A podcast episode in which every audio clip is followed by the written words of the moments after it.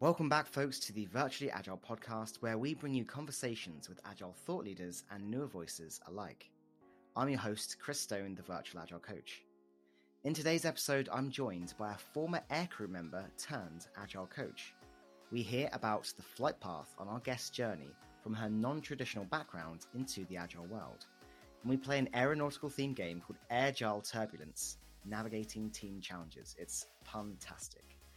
So sit back, relax, and join us for this exciting discussion. Don't forget to follow or subscribe to the show so you never miss an episode. Let's get started. Welcome back to the Virtually Agile podcast, folks. I'm your host, Chris Stone, the Virtual Agile Coach, and today we have the pleasure of being joined by Elle, a former flight crew member turned Agile expert. Elle, it's great to have you on the show. How are you today? Am good. It's a sunny day, so can't complain really. Fantastic. It's not sunny where I am. It's bloody miserable. Alas. Now, Elle, you've got a, a particularly unique trajectory that really surprised me when our paths first crossed at a bar in London as part of a, a social event with work.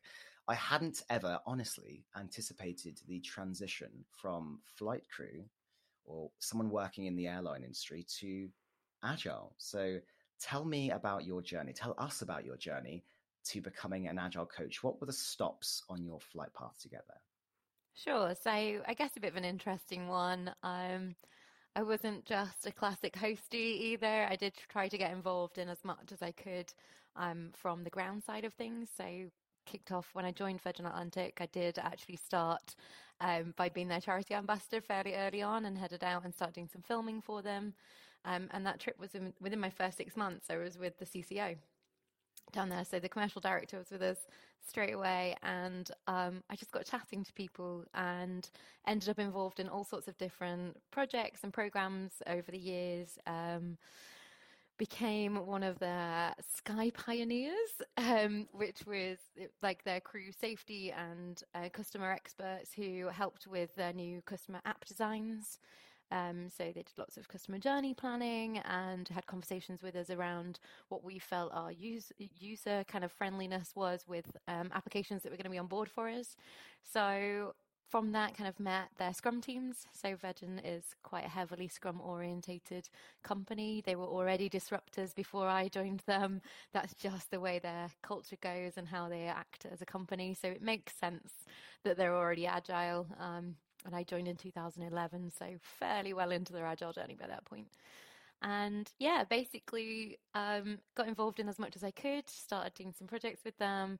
Um, started implementing them on board the aircraft. Um, getting into those feedback loops, and as I sort of got towards the end of my 10 years with them, um, I started to think about going elsewhere at that point. And then COVID just kind of pushed me out the door. So at that point, I had an opportunity to remake who I was at that point and use the experience I got, which is so much experience. Um, as a cabin crew member, you're uh, you're not just there for tea, coffee, or or me, um, but you are there for um, for so much other things like safety, medical emergencies. You're there to be a seamless team from start to finish.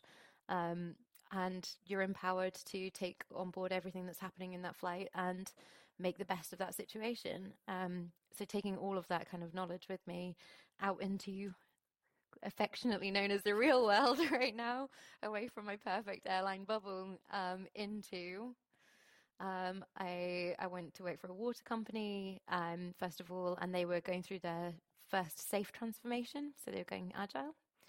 Um, so got in there at the beginning and I was like, well, actually, I kind of have quite a bit of experience in this agile world because I've been working in it with the teams on the ground at Virgin for a while. Um, so if there's anything I can help with, and the agile coach that was in there kind of took me under his wing, and together we helped roll out um, the first ART launch um, there. So got into that pretty quickly, and then eight or nine months later, um, I got offered another job with a pharmaceutical company, tech company, um, that actually wanted to take me on as a scrum master as my fir- for my first time. And it kind of went from there. I love that you've added in the flight based pun there about him taking you under his wing. And just for anyone listening, we're going to feature more of those flights related puns throughout the show today. Oh gosh. Uh, now, uh, intriguing, intrigue. It's really interesting background. I said it completely surprised me when I first heard your story. And I, I remember we had a few drinks at this point. Uh, we were in that bar and we were talking about how your your experience and the, the the teams that you were working with they weren't stable and a lot of the agile world of work had often been saying about how the best teams are those that have been around together for a while. We want long lived product teams to be successful. And I was struck by how you told me the story of how the teams in your in, the, in these flight crews they weren't always the same team over and over, and actually they came together. Sometimes not even knowing who they were going to be working with on that given day, and yet they still performed excellently. So tell me more a little bit about that because I think it would be uh, really beneficial to our listeners. Yeah, for the listener's perspective, um, uh, when I did my training, by the end of the 10 years, there was people that I trained with that I never actually flew with. So that's how vast it is. You work on rosters that are not fixed. You request specific areas and locations, or maybe start times of the flights if you've got a longer commute. Um, you've got a preference of whether you prefer longer trips or shorter trips, and then you've also got standby callouts. So that whole time you're in flux, like your your entire roster over a year will look completely different month to month. So it naturally just fluxes. So nine times out of ten, when you turn up in the morning, you ha- either haven't met anyone on the crew or maybe have only ever flown with one or two people and probably not at the same time. So we're completely different. Um, part of it, I think, um, give Virgin their on recruitment. They go through a great recruitment process and try to figure out whether you're going to fit in as part of a team straight away. Um, so they recruit based on whether you fit their team ethics and how they work together as a team. Everything's based around team exercises in their um, in their recruitment process. Um, and that's not just for the cabin crew, that's the pilots as well. Um, so from day one, you're kind of already integrating into this team that they've created and they want to see specific things from you that positive angle everyone's got that kind of i can do attitude i want to help i want to be part of this i want to be part of the virgin brand i want to be flying with them um, the whole time so you get people from day one that have the same goal orientation. They they believe in the Virgin brand. They believe in what Virgin brings to the table. Um, so I think that's a big part of why it's so successful at Virgin. But it's not just Virgin that does it. It's every airline that does this. Most crews are seamless, absolutely seamless. When you get on board an aircraft, you would never know that they've never met each other before. And we have a 20 minute briefing. So if you think of a daily scrum, kind of similar sort of thing. Daily briefing, that's where you meet everyone for the start of your day together, um, start of your flight, start of your trip potentially. You could be away for seven days with this crew. And that, te- that 20 minutes is firstly a security and safety briefing, make sure everyone's on the same page for those things, um, for what's happening with that flight that day, those specific interest things. And then it's a bit of a social chat. Who's going to do this down route? Who wants to do this? Or who's coming for a beer at beer tonight in the bar? Or, you know, those social barriers straight away are broken down and we have those conversations um, in that first 20 minutes. And as we're walking out to the aircraft, that happens too. And then as soon as we hit the door, we all know exactly what our roles are for the day. We have a position and a number on the flight. We know what what's expected from that role for that day. And we also know who we've got around us. We've already met them.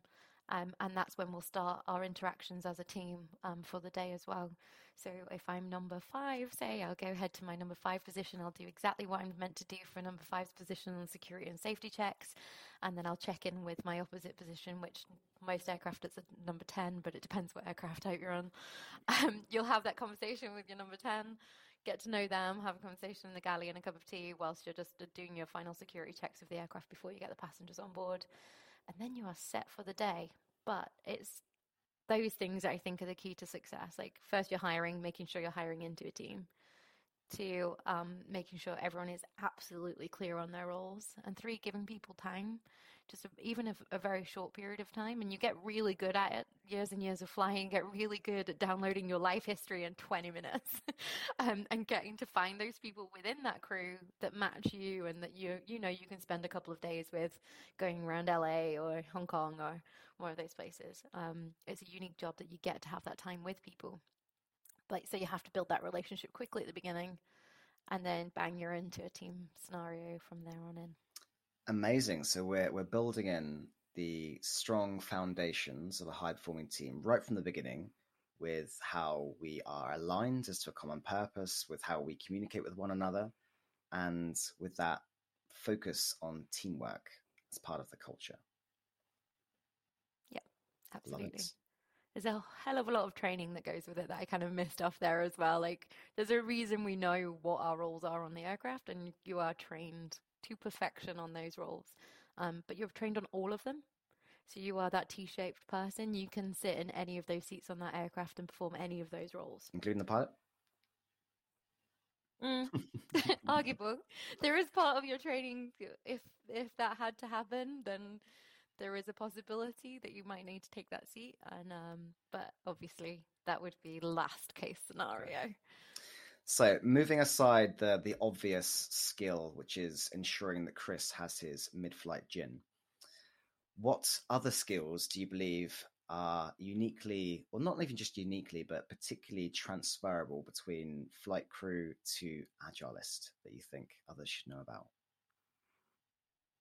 I mean, the key one's people skills, right? Being able to talk to people, being able to listen and understand and to observe. I mean, you're working with someone on the other end of a trolley in the aisle or whether it's a passenger. You want to start picking up on those things very quickly in that job. And you do naturally, uh, again, it takes time once you start as cabin crew, but you start to pick up when things aren't quite what they're seeming to be, or things have gone a little bit too far with their gin and tonics mid flight, or um, situations aren't quite what you're expecting. You're starting to pick them up early and you're starting to have those conversations and that transparency within your team to say, just want to let you guys know, and this is quite a common thing. We'll all go back to the galley if something we've seen is not quite what we're expecting. Just want to let you all know this is what's happening. This is the situation. This is how we're handling it so far. We're going to let the flight crew know just in case something else comes of it, but for now it's just for awareness. And we'll have those conversations throughout a flight when things don't feel quite right um, and give each other the support as well, because it could just be one person that's feeling that way and we might need to switch them around. All of those kind of conversations happen just as they would within a scrum team day to day. You know, you're going to have that kind of someone's not quite right today, like within our team. Some things maybe he's got something going on at home maybe they've got something you know not quite quite right with how they're feeling today. How do we pick up that slack? How do we change that around? And how do we make that work together? So they're things naturally as crew members. It's the same as waiting staff. They kind of do the same thing. You're picking up on each other. You're picking up on the scenario and the situation you're in and having that massive amount of situation, situational awareness. But it's all about reading people. All of it goes back to that, those people skills and being able to try and figure out the root cause of what's going on even if you can't know the actual cause you can see how they're like emotionally charged at that point. I can definitely see how that that customer focus and those people people skills can very much be useful in an agile environment and in fact essential in an agile environment. And just so you know l i never have too much pre-flight or gin in the middle of the flight. In fact, my, my routine used to be when I was traveling back and forth from the US is I'd go sit in the Amex lounge lounge and have eight double gin and tonics and then get on the flight. So my mid flight gins wouldn't be that heavy because I'd already I'd already be fairly on my way. And that made it easier for me to sleep. So that was just my own little trick to, to make a flight yeah bearable. see i'd be spotting that when you got on the flight and i'd probably keep one eye on you too because god knows if we have to evacuate you're probably going to need a little bit of help I mean, I, I tend to carry it quite well, fortunately. So even when I've had a fair few, I'm pretty coherent. I'm pretty able to look after myself. I'm not a liability. I tend to be the one who looks after others when uh, on a night out rather than being someone to look after. But that's just me anyway. Right. So we, we, we kind of alluded to there some of the the habits, maybe the the rituals, the routines that you have uh, to you know communicate with one another. Now, I'm keen to hear about any particular habits, routines, rituals, or otherwise that your time in the, you know as a, or as a flight crew are any of those things that you've incorporated into your your agile practice and that help you in agile coaching and how they help your teams? Oh, from a communication point of view, I think uh, like, I, that I alluded to the transparency there straight away. Transparency is key, and just making sure everybody is communicated with and everybody's on the same page. Um, so when you've got a bulletproof door between you and some of your team members for the day, um, it's really hard for them to know what's going on behind that door, and they probably need to. Um, they're going to be the ultimate decision makers on whether that aircraft needs to divert or needs to land early or whether they can continue or not. And they're going to need to be able to start prepping for that if something does go south pretty quickly. Um, and it's only the same thing if we think of our stakeholders and the people we've got outside of the team too. If you imagine that they're the pilots behind that door, um, it's how we're going to talk to them and how we're going to bring them in on the picture. Do we need to tell them to the nth degree of someone's had 18 gin and tonics in the lounge before they got on board and now they're throwing up in galley one and now we're having to do this? Like, no, they don't need to know that, but they need to know we've got somebody that's not so well at the moment who's acting a little bit strange and we just want to keep an eye on them. We'll let you know if there's any further updates or if there's anything else we need from you. Um, same with your stakeholders, you need to manage that relationship. You don't want them overreacting and, and you know pulling a product because one of the developers has gone rogue for a little bit. You actually want to be able to have those conversations, keeping people in the loop, keeping them transparent so they know that something's not quite as they were expecting, but to a point where you're making sure the right people are in the know.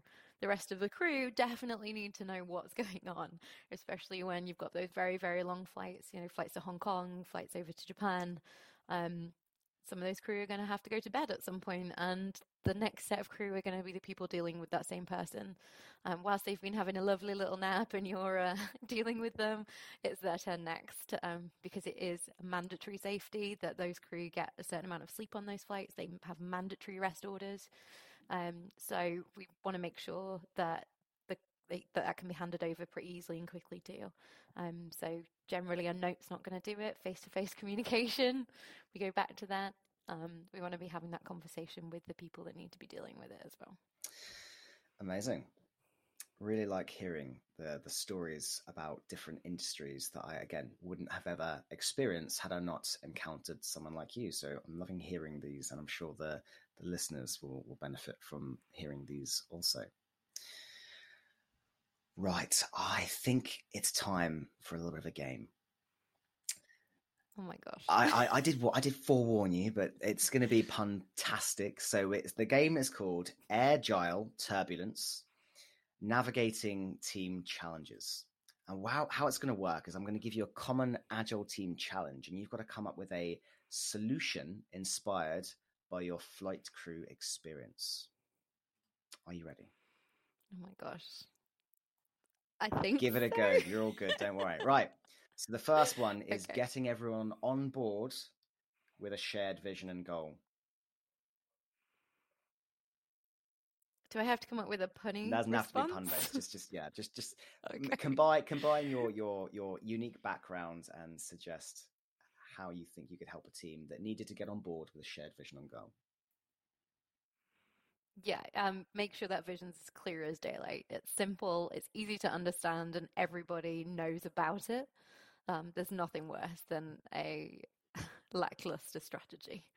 So if everybody knows it, knows what they're going to be doing, and believes in it, we're all going there. And any particular strategies that you, you rely rely upon, sorry, to to bring people together and, and and create that clear sense of vision and purpose? Techniques you in your I don't know. Donuts always help to bribe people, but um, food, yeah, food's always a good one. A social, a social setting, as much as possible, try and make things as relaxed and easy. So if we're gonna, you know, have an introduction to a team, try take it to the canteen or somewhere that's away from the office area. And when we talk about remote calls, try and have a non-specific um, environment for them to first get to know each other. Once you've broken down that initial barrier, then start bringing in, okay, this is what we're going to do from here and get the feedback on it. Make it collaborative. If people are bought in and invested in it then it's going to fly a lot faster yes there we go. than, than, than if you just dump it on them and say here this is what you're going to be doing right? People need to feel empowered and bought in. So powerful that is and, and that's what i tend to refer to as inviting change rather than inflicting change. So if you if you mm-hmm. co-create the path forward with people, aligned around a common why, we're headed in this direction, and co-create the path forward with them, they're more likely to buy into it, feel part of it, feel connected to it. Uh, there'll be less resistance as a consequence. The other thing that I often do is I remind people that hey, what we're what we're creating today is not permanent. It's not fixed. It's an experiment, and we will reflect upon it. We'll inspect and adapt how it's going, and we might adjust. We might remove. We might amplify. We might dampen based on what we learn. So yeah, absolutely. I love love your approach there. Leave that open door for yes. change. Absolutely. All right, the next one. All right. We know that the aviation industry is very, very keen on safety. So, how do you help a team with a lack of safety checks in the team, either psychologically or quality wise? So, um, big, big passion of mine is human factors. Um, so it's something we employ in the aviation industry. We know that 70% of all major incidents come from human factors. It's the human response to things that causes accidents and causes people to die. It's one of the fastest learning industries in the world for that purpose. If someone dies, we learn about it and we sure as hell make sure it doesn't happen again. Um, so that's from Boeing, that statistic, by the way, that 70% of all accidents are caused by human error. Um, and there's this thing called the Dirty Dozen. Now, I have got it wrote down here because I knew I wouldn't remember them out loud. Um, but all of them speak to all of those problems and those lack, lack of safety within a team and how you can kind of start to bring that back on board within a team as well. Um, so a few of them are, hang on. I've just lost it. Um, lack of communication, complacency, lack of knowledge, distraction, lack of teamwork, fatigue, lack of resources, pressure, lack of assertiveness, stress, lack of awareness, and norms. So they're all the reasons why safety issues happen in the aviation industry, and they're all very much reasons why safety issues happen, whether that's within a, a program or within a team, will come to light as well. Um, so it's trying to build that trust, and like my biggest, like my biggest thing to pass on to any agile coach is be vulnerable if you're vulnerable and you're open and you say, hang on, I don't understand this, it opens a door for other people to say, actually, I don't either. Or if you're vulnerable personally and say, I'm really sorry, I can't handle it today, I didn't sleep very well last night, like I'm really struggling, it opens the door for other people to go, okay, we'll help you with that. Um, so if you start to show that, it gives people the opportunity to feel like they're welcome and they're able to do that, whether that's psych- psychological safety or actual ability to perform in that job that day if you know someone's not able to perform that day, it's a really big thing. Like you've got a line, you're either above it or you're below it. And this was one of the things that we had on board every day. And we talk about whether you're above the line or below the line. As soon as you're below the line, you spiral. So if someone's below the line in the morning, you might want to give them a break. You might want to give them a step back. So from the safety point of a product, you don't want them rushing through their day to try just get through the day if I'm in the swimming pool, if I'm trying my hardest to get to the other end of the swimming pool, I will go a lot slower and wear myself out and burn myself out and feel a lot worse and potentially put myself in a dangerous situation by the time I get to the other end of the pool. So just giving people that time to think, giving that people time to step back and go, okay, today's not my day. Tomorrow I'll be back. Um, and giving people the opportunity to say that. And by being vulnerable first, in a, a, leadership position. It's one of the ways to unlock people's safety in sharing that themselves. I am such an advocate of the concept of celebrating failure. And I, I do this regularly as much as I can. I, I hold failure fests. I will share on LinkedIn that, hey, I fucked up. I did this.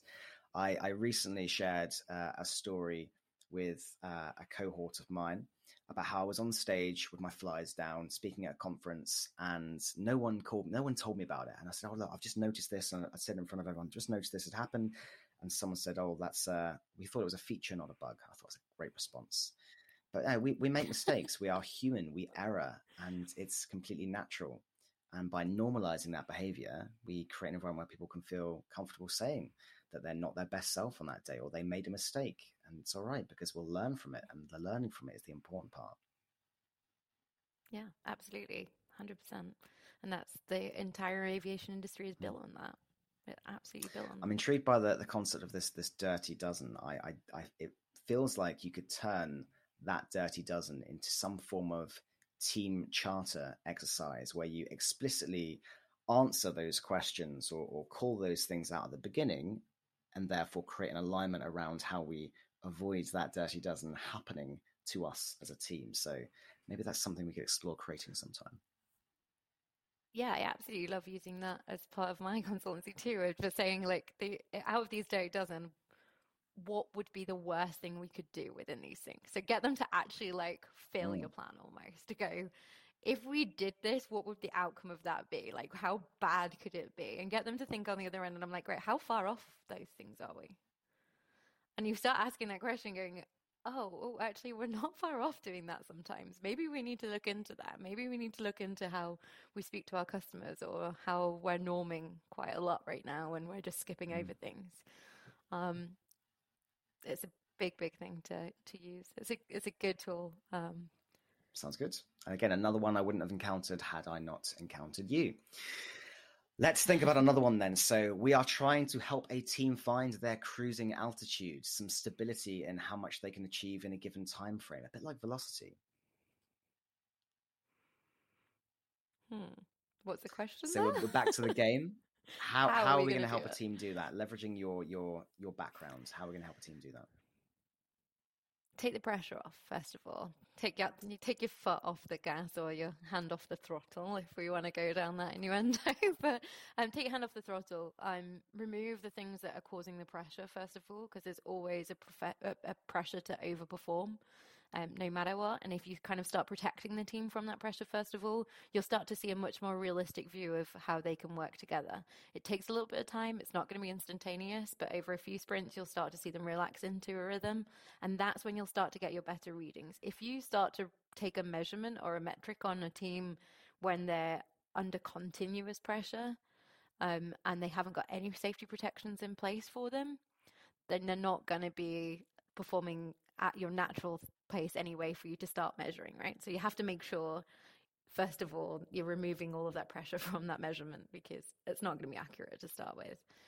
Um, so once you've then got that team into a place where they feel removed from the pressure and you can kind of pick that up from retrospectives, you can pick that up from clues within the way they're speaking to each other each day, um, and generally how the the work is kind of flowing within the team.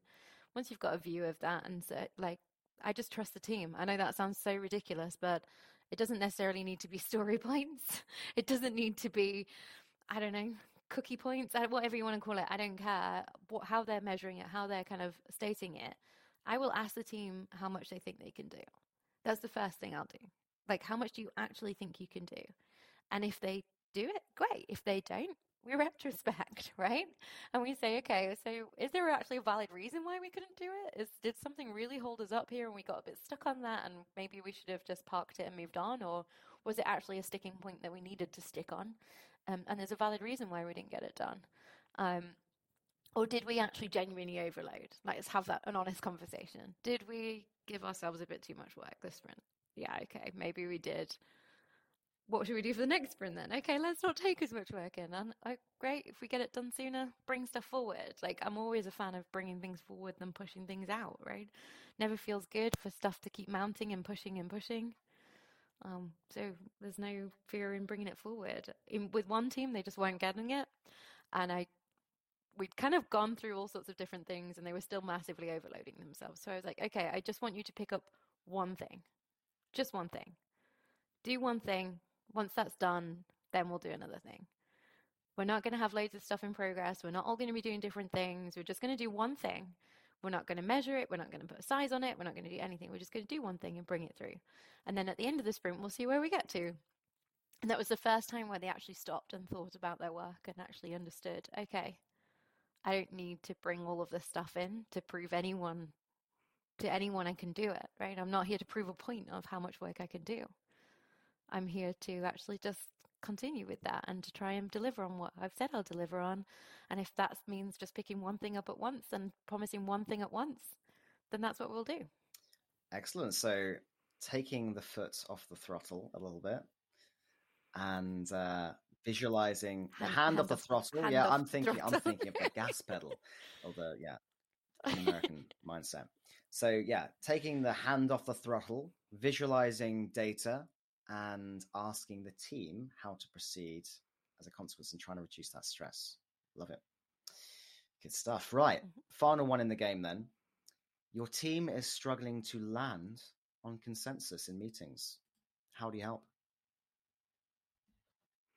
take a step back first of all and say okay what's the problem we're actually asking here what is the problem we're trying to solve we all have different viewpoints. Do we need to bring someone else in that might be able to give us a different perspective on this? Do we need to get more information about what we're trying to discuss? Um, always a question to them. Never never me trying to come in and say this is what i think something will be.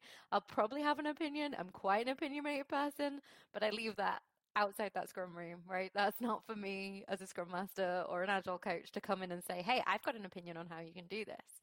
For me, it's sitting there and going, okay, let's figure out how we got to this point, how we got to a point of disagreeing with each other, and are we actually disagreeing with each other? So go back to square one, let's restate the problem. Let's say what that problem is, be explicit about it, let's describe it to each other, and let's try and actually as a team here innovate on different ways to solve that problem and then try to come together on a different consensus maybe to the ones that we had before and if that's not going to be found within the team then we'll go to an expert outside of the team usually a stakeholder or product manager or someone with a little bit more uh, customer experience at that point is usually the person that can shed a little bit more light on where we're heading. All right, so stepping back and focusing on the problem to be solved, or what outcome we're trying to achieve here. And then, if we can't figure out a way forwards, seek some extra help if needed. Awesome. Well, thank you for playing the game. One more interesting question around uh, agile in particular, and it's really crucial. This one, probably the most important question I could ask on this whole show today. If you were going to create an, an agile themed airline, what would you name it, and what would be its unique selling point? Asking the real questions now. that is a real question. Oh my god, I'm gonna have to think about that. Um, do you know, Chris? You know I don't like the word agile, so spin it off. it's really hard to build something around that. Flow Airways. Flowways, Flow Airways. Okay. What would be its Yeah. what would be its USP? It's quite a mouthful, actually, isn't it? um, I- think it would be getting to your destination without a hitch. Without a hitch. Would be okay. the yeah. So uh, the smoothest, the smoothest journey you could complete. I'd fly on that airline. I uh, when, when I when I do an agile game around definition of done, I usually use the the you know, make some paper airplanes and throw them, and you've got to achieve getting to this destination with a single piece of paper, and then you add in like a, a payload to represent passengers and see if they can still get it flying correctly, etc., etc. And there's always a, a round in the game where I say, right now, Agile Airlines, that's what I called it, Agile Airlines is going to have some branding on it. So it needs to have a logo called Agile Airways or Agile Airlines. And you've got to draw this now. And without fail, every time I play this, someone draws the uh, the logo directly onto the plane they've made that, that flies correctly. And then I have to do that awful thing where I say, nope, sorry, I didn't like the design. Now start again because what they didn't do is they didn't ask the product owner or seek feedback before they put it live into production. So I'm trying to encourage that sort of behavior, Yeah. shorten the feedback loops. But yeah, Agile Airlines is my my version like of that it. game or that name. Sorry. I like that game. That could work. I'm working on site a lot with clients at the moment, so it'd be nice to actually get some physical kind of retrospective going on rather than just sitting around a room saying, "Hey, what's going on?" um, so yeah, it'd be nice to see if we can get. Another favorite of mine That'd be a is uh. Agile Battleships. So you need like a, a grid, an eight by eight grid, and the game Battleships. You know where you select your A eight to H eight, and what you do in the first round is you said, "Hey, we're going to play with delayed feedback." And what will happen is they'll make their attempts. They'll say H three, and you'll you know either put a post-it note on there or get them to physically drop something on that space, and nothing happens because they don't know and they do it again and again 30 attempts and you ask them how they felt at the end and like wow it's frustrating. We didn't we didn't know what was happening. Okay what does that feel like? And then you play the next round they get that instant feedback and they know they've hit something because you'll make a noise or you'll play a sound or whatever it may be or you'll light up some you'll, you'll make it a different colored post-it note so you can tell that they've they've been successful. And then obviously because they they get some instant feedback they can alter their trajectory accordingly and make their next decision and again you ask how it feels and, and typically it's like well the first round was chaos the second round it was more we felt more like a team. We were achieving something. We actually sunk more ships in the second round than in the first round. And it's uh, yeah, a very powerful exercise I find to emphasize the importance of shortening feedback loops and uh, what retrospectives ultimately give you. I like it. Give I it a go like it. sometime. Good ideas for in-person Mm. ones. Give it a go sometime. I started this journey online, right? Yeah. So I need all of this. Well, it can be done online too. There's a great website, Box UK, which has a, a digital version of that. So either online or in person, you can give that game a go. Now, my, my final question for you is if you could give any piece of advice to someone who is transitioning into the agile world from a non traditional background, what would it be? talk to people. Talk to as many people as you can. Um, everyone has their own view of what agile is or was or isn't. Um, what frameworks work, what doesn't. Everyone loves to love things and hate things, and the more experience and the more people you talk to, you'll get more of a rounded vision of, of what that actually is. Um, and take away, especially if you come from an operational world, take away all of that good soft skill stuff that you learned there um, that you can't write down um, and start putting them into practice with a team. Everything you did operationally, whether that's as a, like I said, a waitress or a re- restaurant staff, everything you did in that role will translate into a team in another way. Amazing. Thank you for that. So, Elle, it's been a pleasure to have you on the show today. What and where, Thank you. sorry, what and where should people learn from you or where, learn about you, sorry, if they'd like to connect with you? Um, just LinkedIn, I think. I'm, I'm not like yourself. I'm afraid I'm not the best content provider just yet. Um, I guess I'll find out how to do that at some point. But um, yeah, just Elle Haigh on LinkedIn. Um, and if you want to connect with me, I'm always happy to chat. Um, I love talking, if you haven't guessed already. So, um, I've got a question please for you, do. Chris, Ask away. Go Very for it. quickly. Do you, has your opinion on airline crew changed since you met me?